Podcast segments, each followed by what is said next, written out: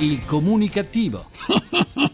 Perché l'ignoranza fa più male della cattiveria. Ideato e condotto da Igor Righetti.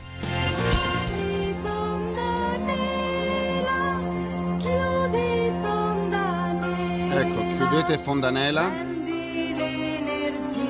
Sì. Qua. Girate l'anca, su.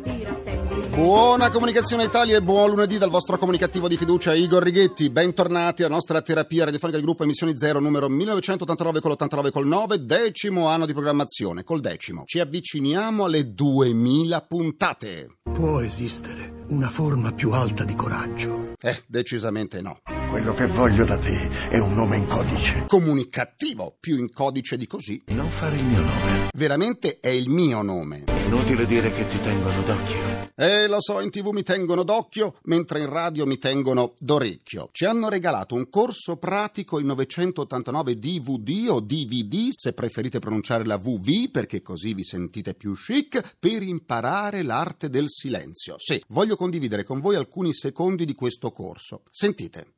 Avete sentito? State sentendo? Non sentite nulla?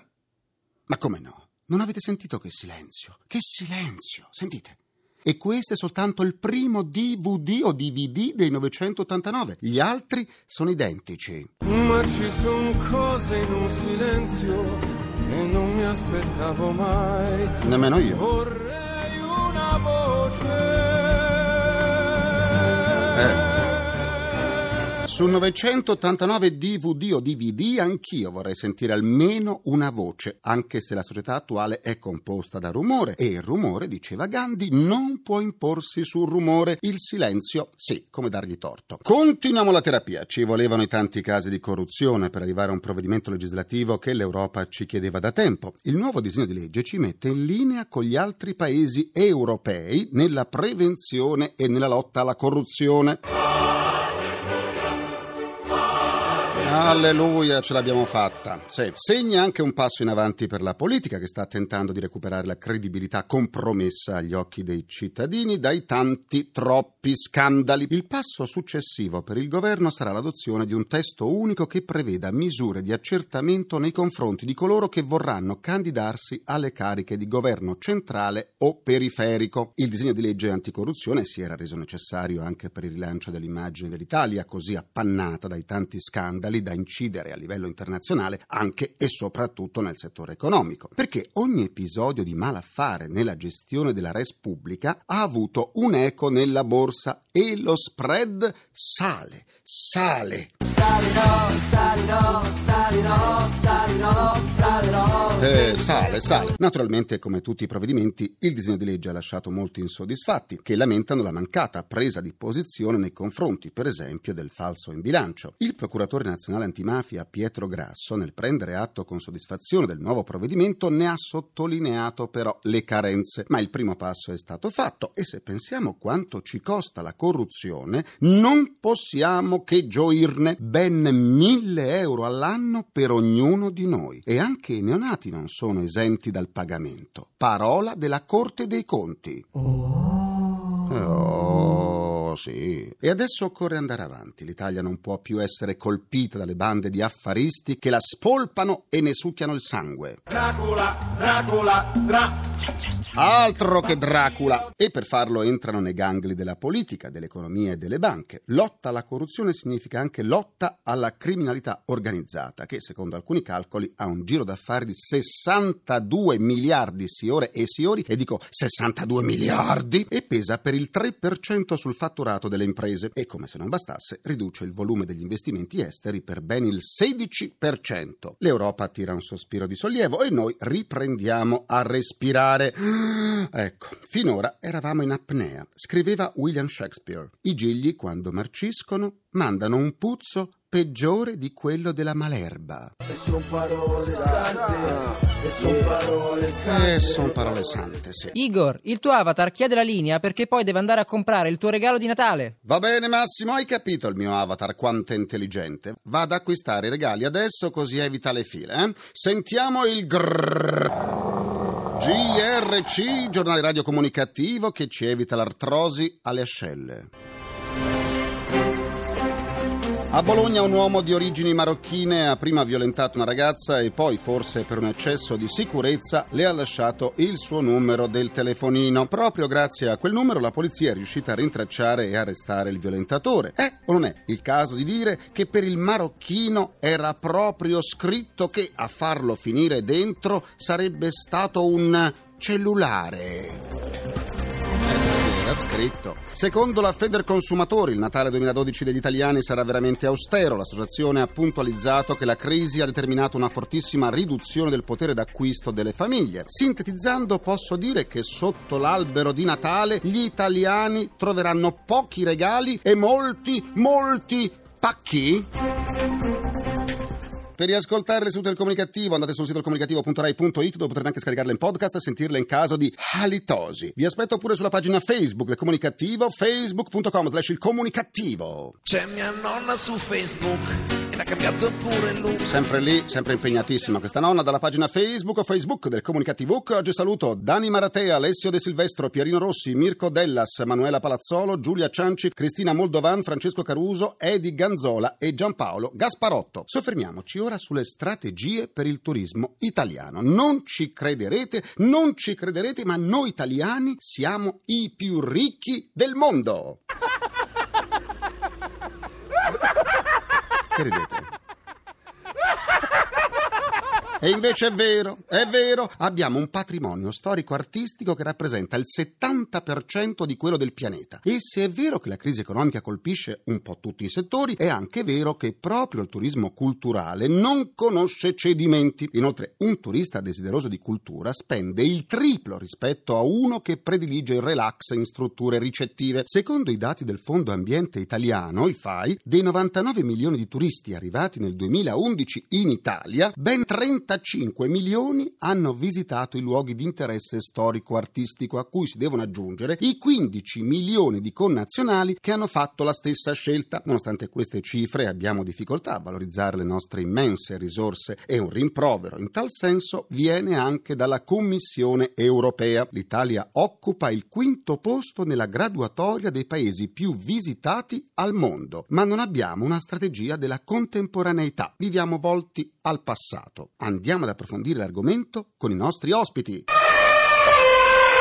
Do la buona comunicazione all'editorialista dei Viaggi di Repubblica e del settimanale L'Espresso, Giovanni Scipioni. Bentornato e buona comunicazione. Buona comunicazione a voi, grazie. La Commissione europea ci rimprovera di non avere un piano di sviluppo per il turismo. È proprio così? Eh, quanto il nostro paese ha, ha avviato il primo piano del turismo? Quest'anno. Quindi la Commissione europea non solo ha ragione, ma ha stra-ragione. A questo piano, iniziato qualche mese fa, stanno lavorando il governo e le regioni con un'ambizione sfrenata, quella di definire il turismo in Italia fino al 2020 e valutare quelli che sono poi i segmenti prioritari. Questo piano va a colmare un vuoto, ma il rischio è che possa diventare un piano di intenti, no? belli e impossibili si potrebbe dire, no? mm. con poca attuazione. Ti faccio un esempio su questa cosa. Dico. Sì. All'aeroporto di Pechino, se tu ti fermi un attimo, ti accorgi che c'è la pubblicità di alcune regioni italiane, ma non vedrai mai il logo dell'Italia. Ecco, che cosa manca al turismo italiano? Un piano generale per poter progettare un vero e proprio turismo. Le vacanze del 2012 come saranno ricordate dagli operatori del settore? È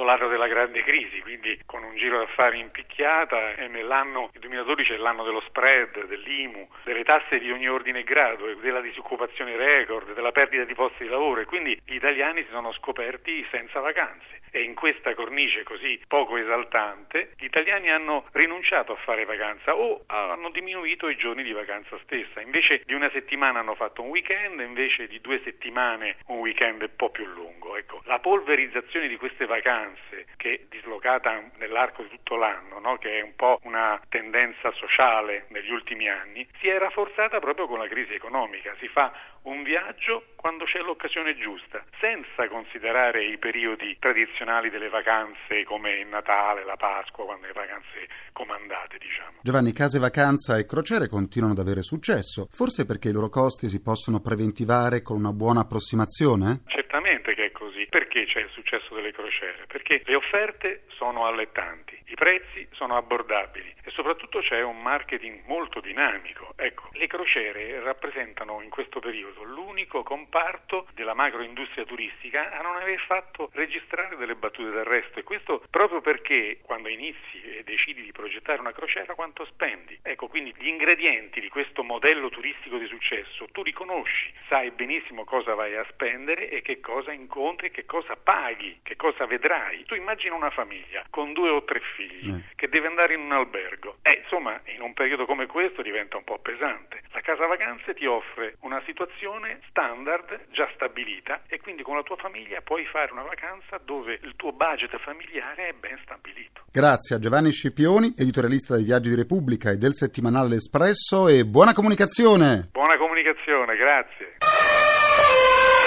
La nostra mascotte precario, con il suo barrito, annuncia l'ingresso dell'amministratore delegato di una catena alberghiera italiana presente nel mondo, Vincenzo Presti. Buona comunicazione e bentornato! Buona comunicazione a tutti. In Svizzera è stata presentata una mozione parlamentare per favorire il turismo che prevede per i cittadini svizzeri di scalare le spese alberghiere dalla dichiarazione dei redditi. Il fine è di far restare i soldi in Svizzera e nello stesso tempo far lavorare gli alberghi, sgravi fiscali per vacanze nazionali, insomma. Un'idea da seguire? Sicuramente sì, un'idea che comunque in passato era già appannaggio dei grandi gruppi anche diciamo farmaceutici, vado a memoria, che praticamente riuscivano anche ad avere degli sgravi molto importanti quando organizzavano i loro meeting e oggi purtroppo hanno difficoltà. Stessa cosa ovviamente per i singoli cittadini che potrebbero avere ancor più voglia di fare vacanza se la vacanza fosse defiscalizzata. Non è soltanto diciamo, in Italia purtroppo la vacanza, ci sarebbero anche tante altre cose da seguire ancora più con attenzione per poter avere più sgravi fiscali. Quanto pesa il turismo italiano nel settore alberghiero? Secondo le statistiche va oltre il 50%, ovviamente non è mai sufficiente perché l'Italia è un paese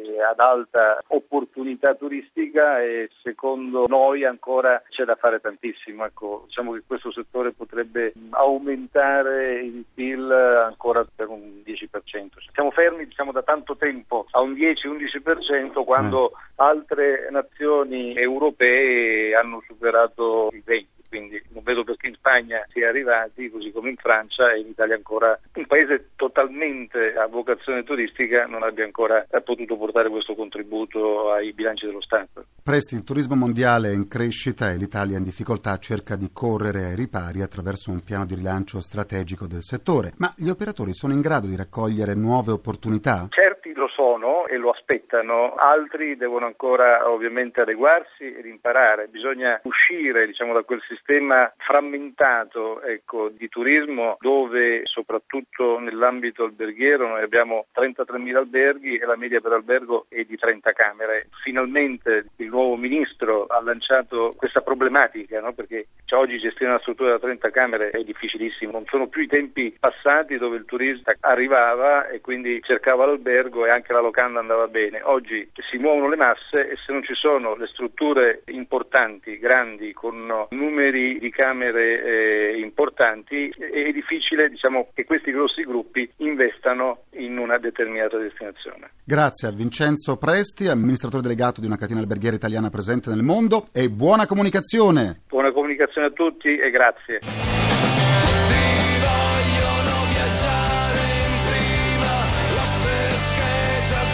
Tutti, tutti, tutti. Concludo anche questa seduta con il mio pensiero comunicativo. Da oggi in Italia è previsto l'arrivo di un vortice di bassa pressione denominato Attila che porterà freddo e neve. Questo significa che per gli sciatori sono buone notizie, mentre per i drogati sono pessime notizie. Del resto, chi è che non sa che con Attila non crescerà più un filo d'erba? Chi è che non lo sa?